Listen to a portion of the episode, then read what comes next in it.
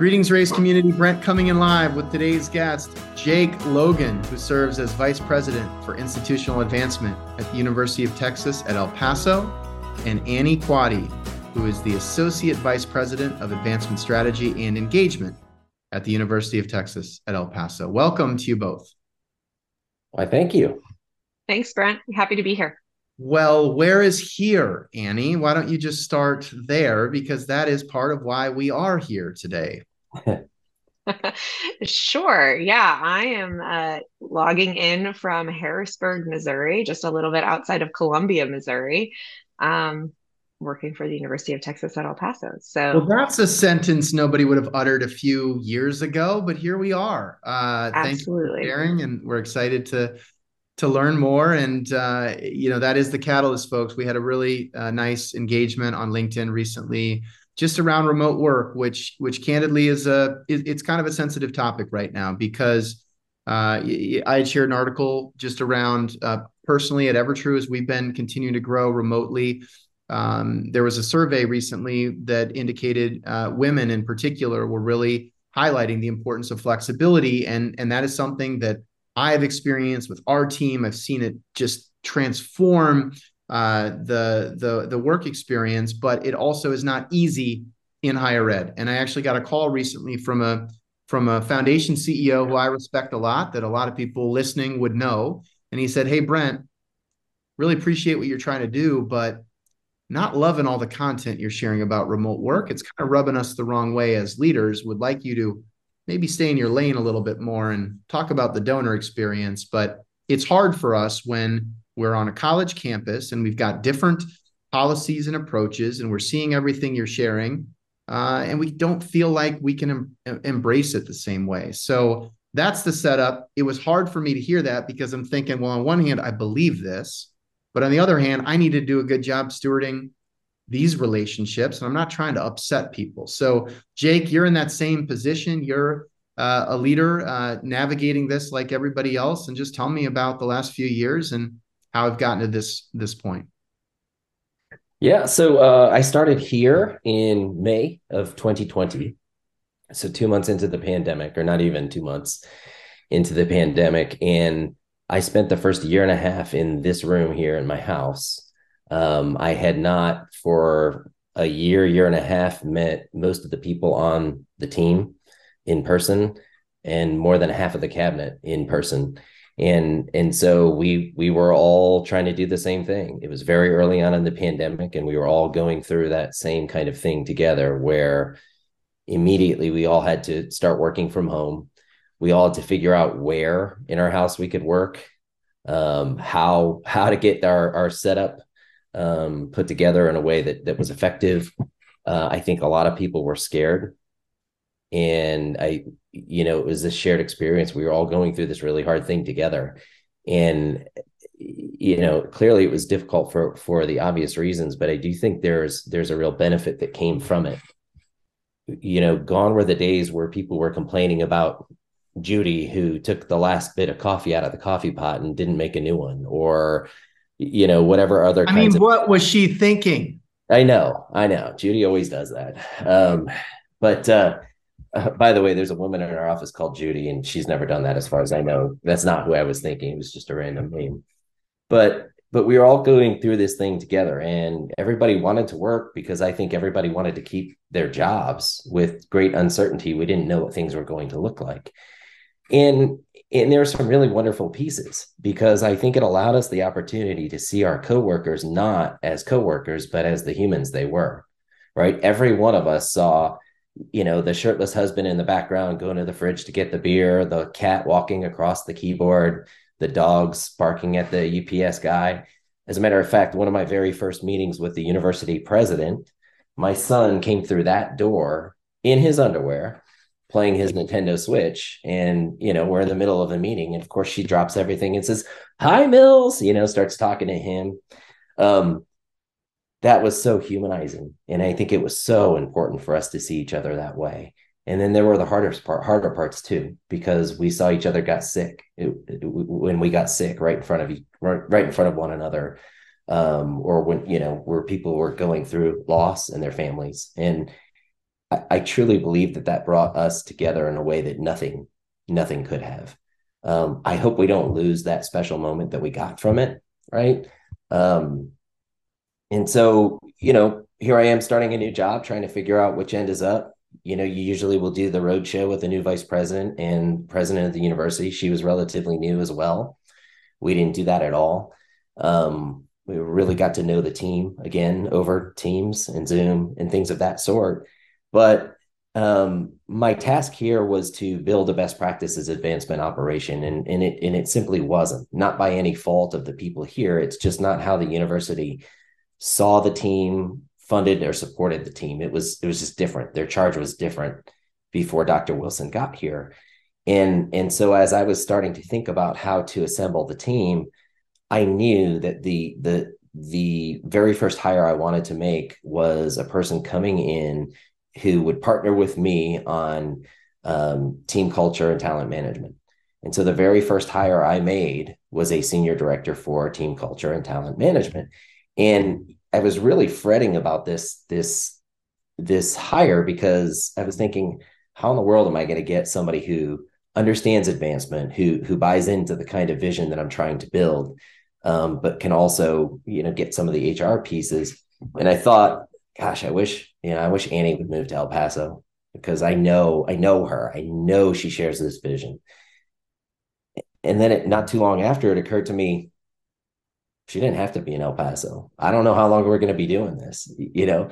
And and so um, Annie went through the interview process. She had to earn the job, and she certainly did and you know here we are three plus years later we've made you know we've doubled the size speaking of dogs in the background right um, we've more than doubled the size of our team um, you know we we we've built this thing and this shared vision of what we wanted to do. And i think we've built something really special. Part of that is you know keeping keeping a hybrid work environment. Um, now i think it would be unwise not to acknowledge the university president here because the university president i mean if university president says hey everybody's coming back into the office everybody's coming back into the office. And we saw that for a lot of different places. There's one very large university i know that had people come back right away and lost more than 60% of their fundraisers. Um you know shame on them. So that is such a such a clear contrast. And that is why we've seen, you know, the great resignation was even greater in this sector because I think there were situations like that that were clearer, stronger, sooner around, um, you know, getting back to the office. And I get it. We have campuses like the real estate footprint of a university is a lot different than a tech company. And we're selling our students on the values of in-person higher education and so then are we being inconsistent if if we're not you know embracing that for our team but but then the rubber has hit the road in exactly the way you described. Either there's somebody great who i want to hire and they're not moving here or there's somebody great who i want to retain that's moving.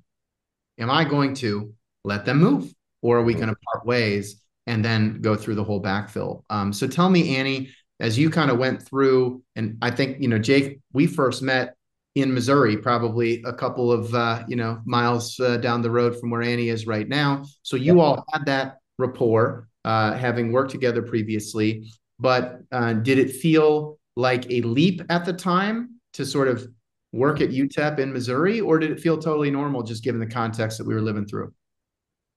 A bit of both. You know, there was certainly a, a part of me that was like, this is going to be interesting. And I actually had one of our teammates on my first trip to El Paso once COVID protocols had lifted and it was safe to travel again, who said, like, how are you going to do culture when you don't live here? And I was like, that's a great question. That's totally a fair question. Um, and we had a great conversation about it. A lot of that re- revolving around what we learned and experienced through the pandemic and how similar to what Jake just said, it would be a a damn shame if we forgot all of those lessons learned and tried to go back to the way it was before. Um, so a little bit of both. It felt a little bit like a how is this going to work? What would we do? And then also a bit of like, no, we got this. Um, and I think certainly having having everyone going through that collective experience together helped with that of like, well, we're going to figure it out because we had just figured out how to do how to shift everything else. Um, but the other piece is that I had previously taken a hiatus from higher ed and worked in the private sector. And so I had seen how culture could be done at some of those larger tech companies and how um, you know at that at that organization it was fully in person, but we had um, so many employees that they were spread across several buildings. So I had already seen culture be influenced from afar and bringing people together from a variety of different locations and so I knew it could be done. We just had to get creative and keep, you know, keep trying new things. So, there was a period when when you joined and everything Jake just described where there really wasn't another choice, right? And then we got yes. to a place where we had decisions to make and and policies to establish, guidelines to introduce.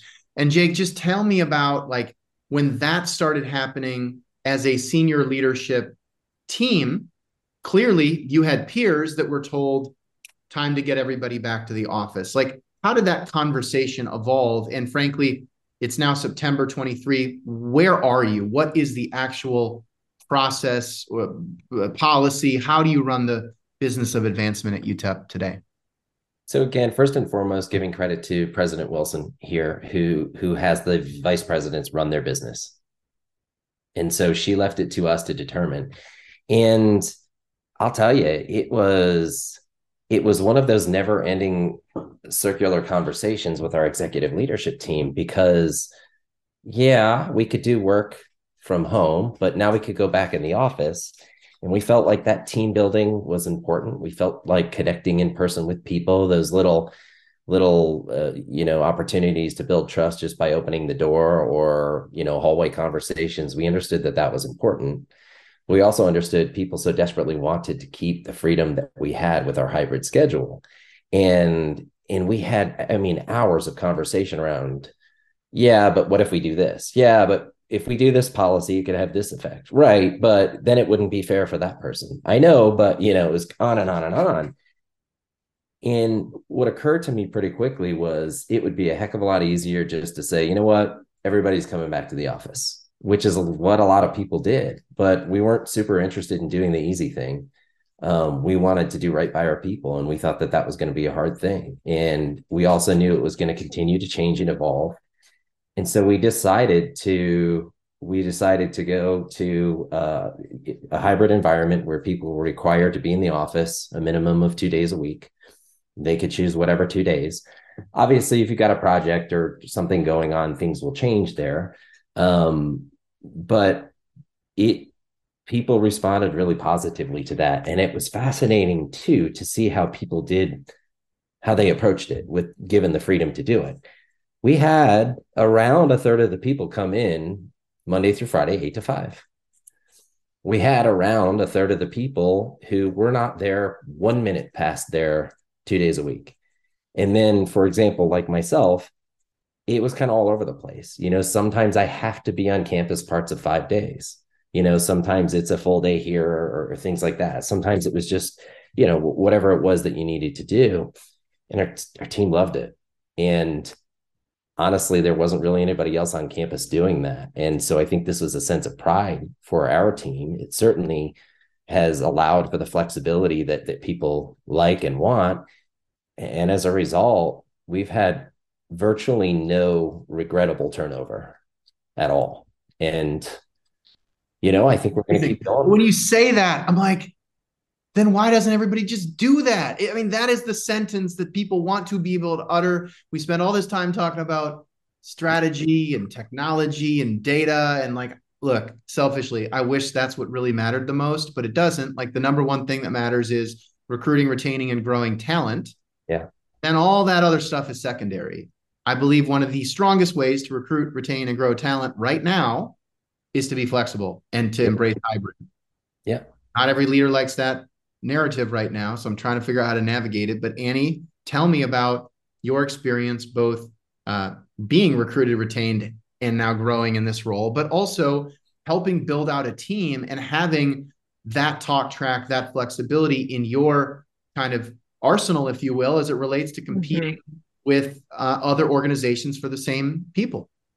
Yeah, absolutely. Absolutely. So, from a personal experience, I mean, it's phenomenal. I tell Jake this all the time that, and, and Dr. Wilson too, I, I feel like they have ruined me for other institutions after this. You know, I don't expect to find a university president that's as visionary and also a great human um, or a vice president who's as dedicated to building the culture and the organization prior or before the dollars raised. Um, and so i think from a personal standpoint absolutely. I've got two young kids. I've got a two year old and a three year old um, having been a fundraiser before i was starting to think like what the heck am i going to do as a new mom? And like I don't want to travel in the way that I was traveling as a fundraiser. I don't really want to move my 30 acre farm uh, across the country anywhere. Like I'm feeling a little stunted. Like I don't know where and how I'm going to grow in my career. And then lo and behold, this opportunity popped up, and I was like, oh my gosh, like this would have never happened had it not been for um, the pandemic and the shifting of everyone being forced to think how we work doesn't have to be how we've always done it. Now, from a recruitment and a retention standpoint, my goodness, um, you know, I think I, I know from the candidate pools that we get that our division is one of the most um, sought after divisions in the university, both because of our approach to hybrid and our emphasis and focus on team culture that reputation is, is spreading across the university and within the El Paso community. Um, and, you know, we just finalized a, a search for an AVP for advancement services who will also be remote. And the candidate pool for that search was unbelievable tell compared. Me tell me more about that because that is such a hard role right now. Mm-hmm. It does feel so well suited to remote, but just, I mean, tell me more yeah. about that. We're going to take this clip and share it. I know whatever you're about to say is going to be compelling to other leaders. Sure. So we got the position posted and we had 90 applicants in less than a week. And they were stellar applicants. Yeah. And we had it, um, we had worked with Aspen Leadership Group to do this search. And they just kept getting more and more applicants and we had started to do first round interviews and it's like we've got to like you got to slow your roll like there's too many great candidates in this pool mm-hmm. it's going to be a challenge for us to interview them all tell us their names annie just kidding you can't but i do want to know now because this is like the only probably one of the only advancement services leadership opportunities that it sounds like you listed it not only as hybrid but but actually fully remote, remote. Mm-hmm. Yeah. Yeah, it could. Yeah, be. yeah, yeah. It was, and and that's what the people at Aspen said. Look, this was an avalanche of qualified applicants who came in. Our, we did nine first round interviews from and people sitting in the same role at bigger schools who've done billion dollar plus campaigns and things of that sort. And some of the people that we didn't advance to final interview, it was just absurd. It was absurd how good they were. And it was just, we had a cut above and we had four final candidates in, I would have hired every last one of them. Every single one was outstanding. Um, and you know, to a person, they said how much they appreciated uh, the the notion that this this position, which absolutely is suited to be remote, is actually able to be remote. And then when they got here, what we showed them was our emphasis in organizational culture. So yes, there's that openness, there's the hybrid, there's the remote, but then to a person, it was funny because they would say, wow, what you as leaders said was the case was actually, it sounds like was the case. Every person to the person, you know, kind of reinforced what you said. Every person that we interviewed with, although the people who would be their direct reports were fully authentic, absolutely felt safe and vulnerable in the conversation. And, you know, just was a different kind of experience for all of them. Um, and and it was the hardest set of phone calls I've ever had to make in my career, telling the people who I desperately wanted to hire that we picked someone else. Um, so I, I think we got really, really lucky with this. But um, you know, I, I think this is going to be more a common thing if people are able to adopt the kind of hybrid situation or remote situation that we have. So, so let me press on that a little bit though, because this is where I think there is major nuance between hybrid which means geographic constraints of some form, yep. versus remote, which is far more unconstrained. And so, uh, how do you think about framework for fully remote versus hybrid based on what you just shared, which is incredibly compelling?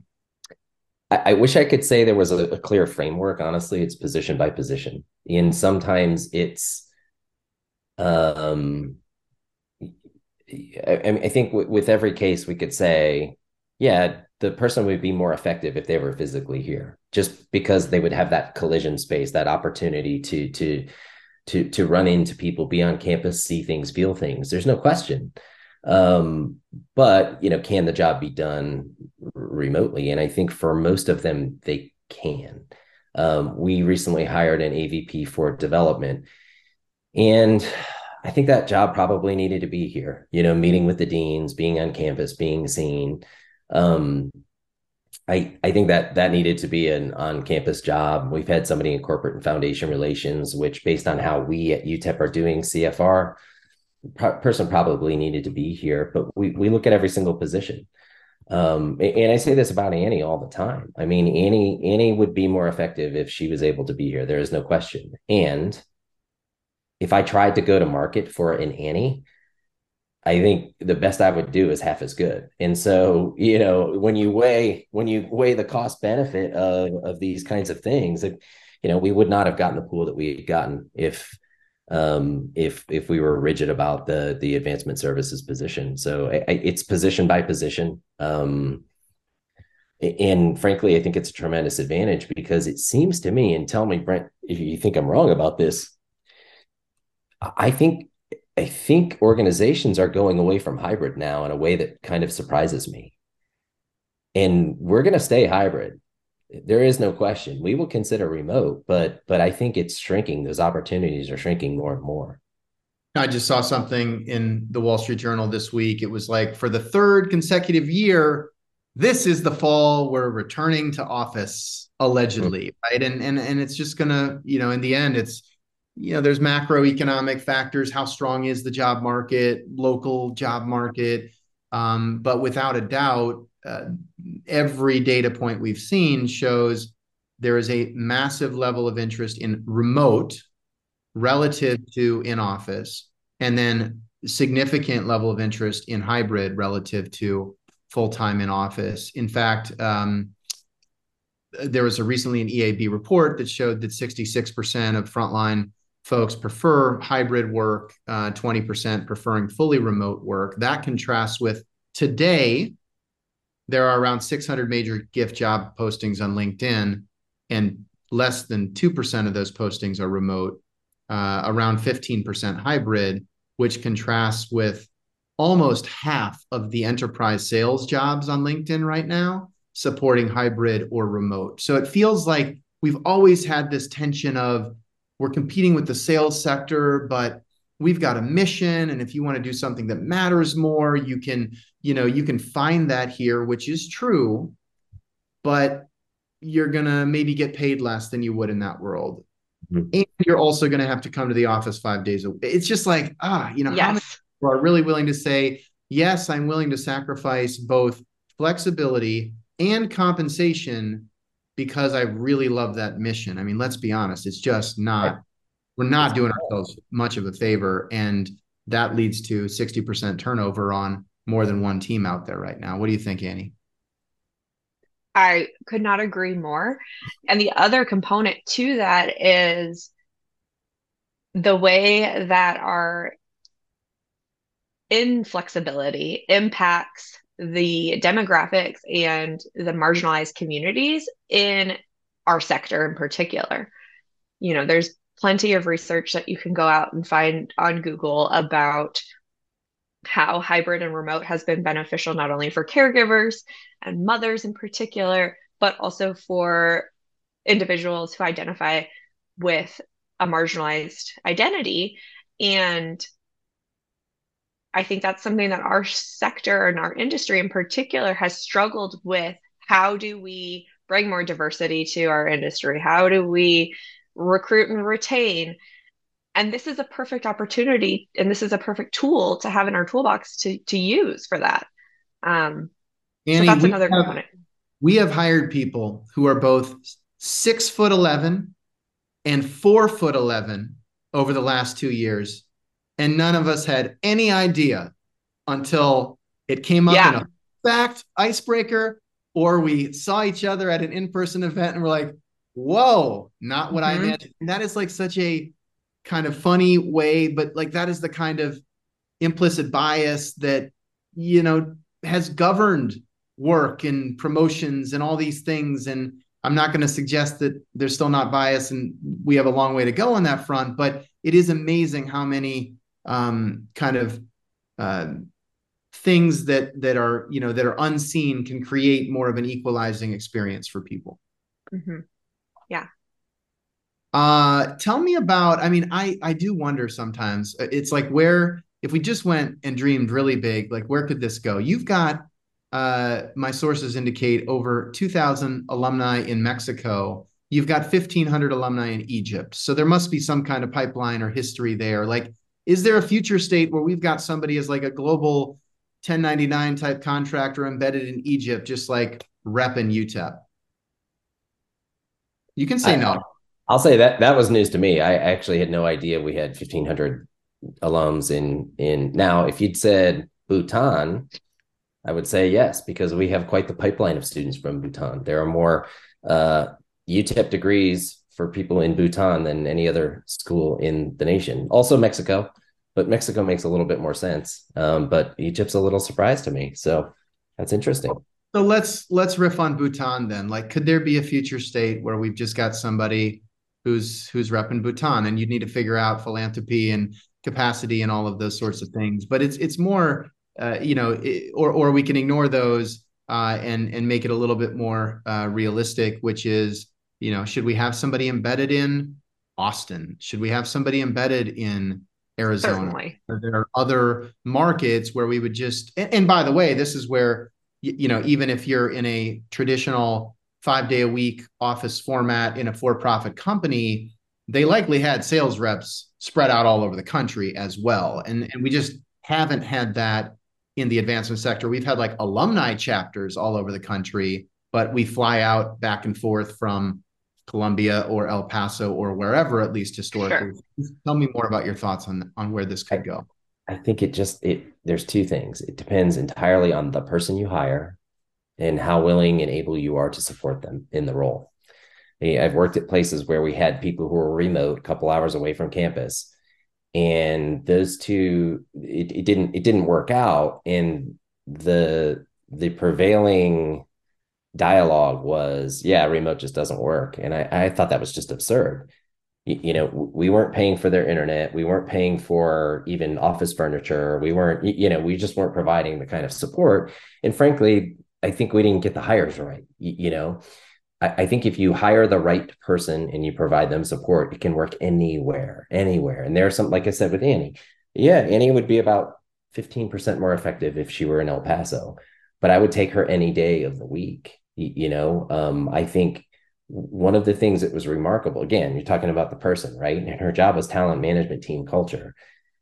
She went out of her way to make sure her team understood that she was present she she would build in time uh, over Zoom or over Teams to to really connect with the human and and help them to understand, even though she wasn't physically there, that she cared deeply about them as humans. And you know, the adage is is true. Nobody cares what you know unless they know that you care. And and Annie was able to demonstrate clearly that she cared, but she had to work at it. She had to be cognizant of, okay, this is I have to account for for this this you know lack of of in-person kind of time with these these people and she did and we've had other people who haven't been able to do that right and they were less successful and so it's it's really all about the the people and and how you want to support them No, and, and I think the word that comes to mind is intentionality because when you're in a remote setting, which I am as well, you cannot take anything for granted. You're not going to get the random hallway discussions or the fun happy hour from time to time or as many of the tailgates or whatever it may be. So, Annie, what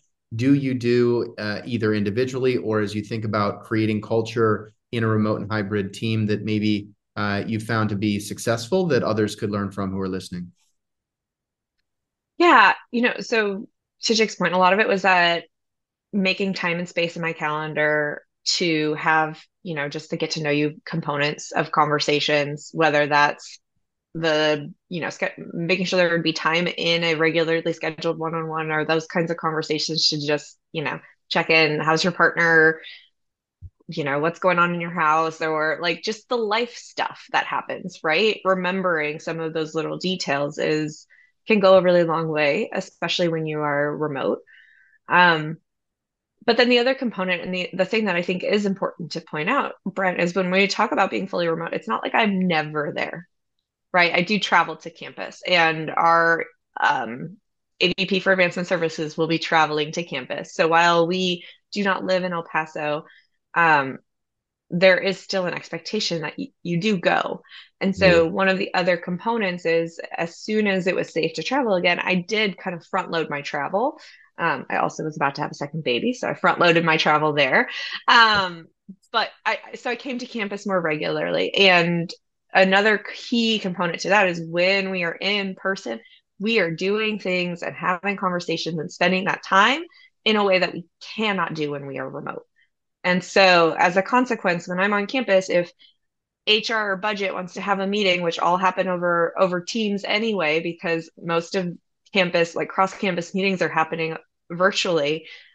I push those two when I'm back at, in Missouri because I want to spend that time in person with the team doing the things that are better done in person. Those yeah. brainstormings, that strategy, like yes. I don't need project updates. And like, let's right. dig into the stuff. Let's get out the whiteboard. Let's, you know, that sort of work that um, just it, it works a little better when you're in person.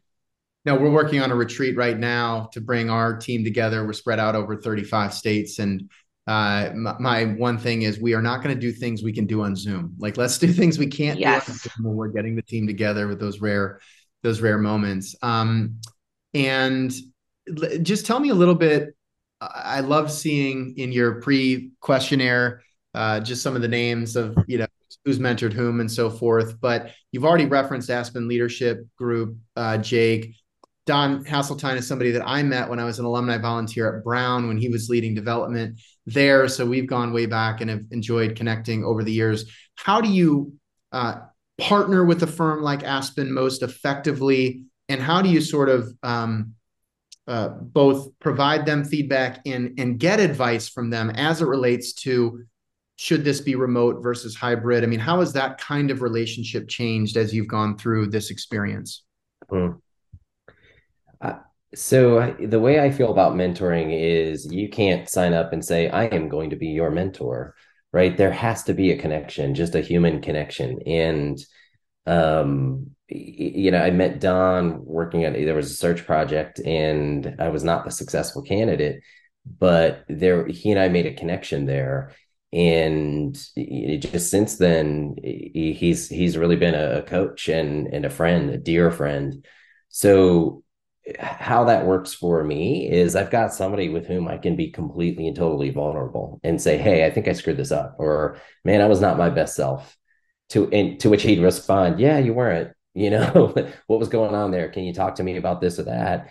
And and and i just think it's that trust and vulnerability and he he can be the same way you know? He'll send me hey i've got this article. What do you think? Love it. Probably two paragraphs too long. Yeah i thought so. You know it's um we care deeply to to we're driven by the same things i guess you could say. We just this pursuit of excellence always wanting to grow and be better and we know that about each other. We we're cheering each other on. We've got each other's backs. And i think it's just that it's honestly it's just that personal connection. There are people who've come into my lives who, or who my life who you know again for whatever reason we just made that connection. And and you know Well, that, we are immediately reaching out to Don, and he will be a new uh, future guest. We're overdue, anyways. This is just a great reminder. So we'll get him on here, get his side of this story, and maybe some of the broader trends that that they're seeing. Uh, and so, w- would love your take, Annie. I saw Jenna Goodman and Nancy Jackson, who I both I just got to spend time with at the Big Twelve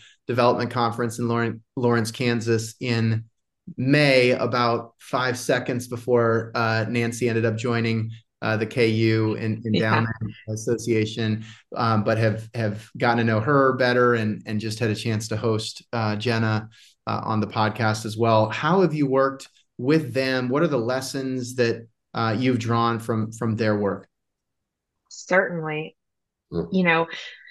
Um, my time with Jenna and Nancy goes back to when I was at the University of Missouri, and um, like I mentioned, I was going through that whole, I don't know what I'm going to do after being a fundraiser. And I tried to pitch, like, will you hire me? Um, and they weren't quite ready for that yet. But I loved their work and their approach to supporting fundraisers. It was fresh, it was humanistic, it was authentic to them, and not some of the same stuffy um, consulting groups that I had seen try and train up fundraisers. And I, I loved that approach. Um, they also were podcasting and I was a early fundraiser and my, you know, trying to hustle and I was on the road every other week and I was constantly looking for podcasts. And I was like, man, I love this. I love this as a resource. We need to have more of these accessible with the times um, sort of trainings and resources and advancement and so um so yeah been a been a big fan of nancy and jenna for a long time. And then the other component that they bring to our industry that i love is supporting women in their leadership growth and their leadership development. And that's been something that you know we've engaged with them um, at utep in a variety of capacities but i also just reach out to them personally as well, you know, and after becoming a mom and trying to think through how to balance work and life and these new identities, um, they've just been fantastic mentors and friends, even though to Jake's point, I don't think I ever said like, "Will you be my mentor?" Um, it just is that that personal connection and that um, just that go-to reference. I think it's a reminder that everybody listening, if you're not sure who your sounding board is, that you can be honest with, you got to find that person. Very few people are able to succeed and lead and grow without being able to have that sort of transparent um, person that you can just riff on a variety of topics with. And I think you both just summarized that really well. Um, I know we're at time, maybe a couple minutes late, but let me just uh, kick it to you to bring us home uh, both as it relates to what you're building at UTEP. I mean, how can folks learn more and uh, get in touch with each of you? And then, I don't know, any closing thoughts? Uh, I'll, I'll start with you, Annie. Sure. Best place to get me is probably going to be on LinkedIn. Um, you can just find me at Annie Quade. Um, otherwise, you are always more than welcome to reach out to us via email and see what we're doing online. Um, all of our emails are, are public on UTEP's website, so you can find it there. Um, yeah, I'm eager and excited to have people reach out and hear more about what we're doing. It's been an incredible ride. I like to liken the experience that we've had at UTEP to that of a startup in the sense of, of building and growing it at a really rapid pace. Um, and sometimes that's something that's really attractive to candidates. And other times there's folks that are like, nope, I want my like very stable, this is my box, keep me in my, in my box kind of environment. And we're not that. Love it. Jake, tell me uh, your perspective, bring it home. You've already referenced Dr. Wilson's leadership and the growth that you all have experienced. What are you excited about in the coming years and how can folks learn more? Uh, you know, one of the things I love most about our industry is that we really aren't competing with each other. And, and so it's such an open industry where we share all sorts of things, great ideas. It, the camaraderie is high. Um, sometimes weirdly, it's not like that within your own department, which is absurd to me. Um, and and you know i care deeply to make this industry better and i care deeply to to grow myself and i think we all do that and i think this comes from everywhere on the org chart you know i learn something every day from from people no matter where they are and hopefully they learn a few things from me. Um, but yeah, uh, I would say please, if you'd like to engage with me, I'm on LinkedIn as well. I'm also not hard to find via email. Um, our stated goal is to be the best advancement operation in the nation to work for. And, you know, that's something that doesn't have a clear thing that we will check the box and say we achieve. We will always strive for that. And so if you're interested in learning more or being a part of it, just reach out because um, this is a great place. And, and I'm really proud of the team that we're building. I'm glad you said that, Jake. I was going to say it if you didn't. I read the article in El Paso Inc. and would recommend others uh, look that up if you want to learn more about what Jake is excited about and specifically what's going on uh, in UTEP advancement. I just want to thank you both very much for uh, a kind of your willingness to learn and try new things, and and then b your uh, uh, quick willingness to come on the podcast and share with others and it's not an easy topic, and I don't think any of us are pretending that we've got it all figured out. But I do hope that uh, in the midst of all the talent challenges that we hear about on a daily basis among our peers in the sector, that more folks will lean into some of the um, really clear ROI stories that you just shared on on the podcast. Cool. Uh, so with that, I'm going to wrap up today's episode uh, featuring both Jake Logan and Annie Quade from the University of Texas at El Paso. Uh, thank you both and take care, everybody. Thanks, Brent. Bye.